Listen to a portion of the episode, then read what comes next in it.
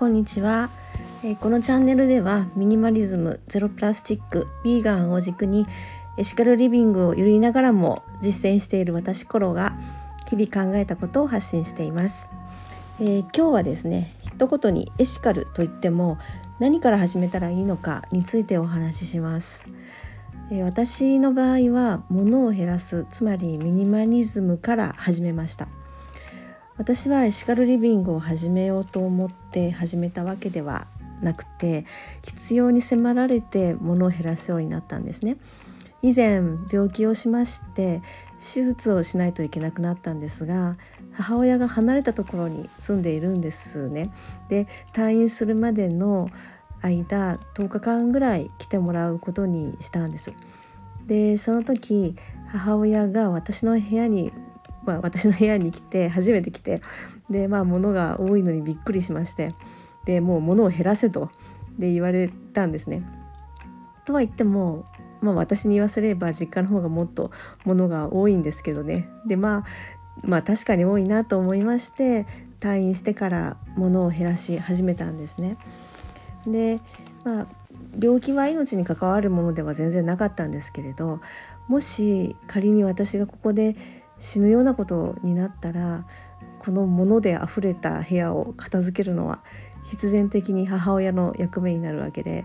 それをさせてはいけないと思って物を減らし始めましたそこからあまあゼロプラスチックにも目が行くようになりビーガンにも興味を持つようになり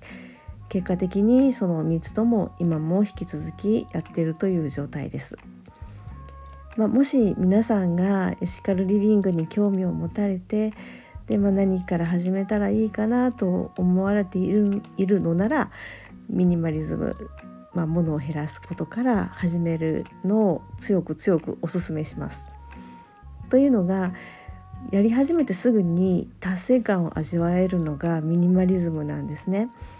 物をこうどんどん処分していくとクローゼットにこう隙間が空いたり床が広くなったりごちゃついていたテーブルの上がこうすっきりしたり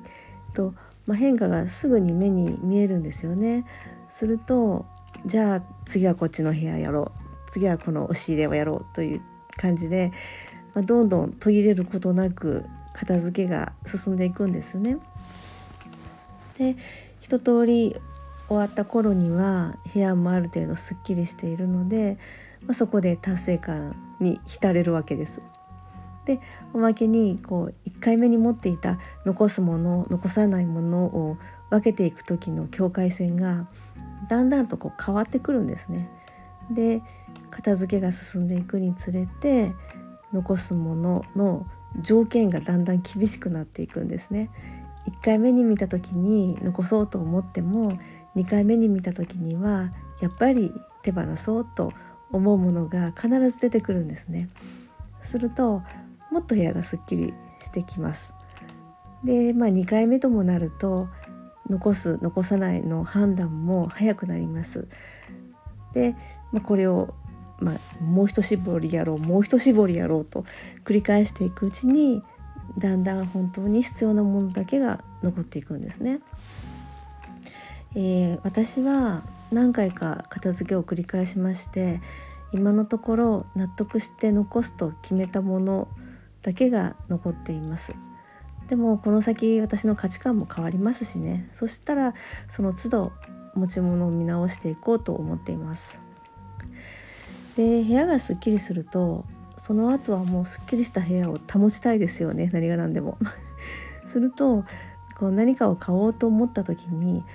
それが本当に必要なものなのかをもう見抜く目がすでに培われているので不要なものがまた増えるのを防げますよね。でさらに買おうと思ったものがプラスチックでできていないかもしプラスチックでできたものであれば買うのをやめるとかもしくはプラスチック以外でできたものを探すといったことをしていくんですね。これでゼロプラスチックの始まりです。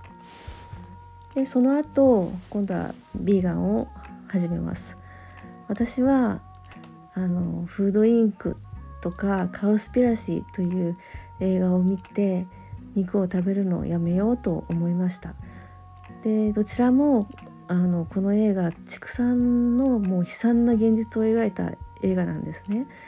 でこれを一度見るともうお肉の好きな人でもあのちょっと食べるのやめようっていう風にこう思えるようになってくるんですね。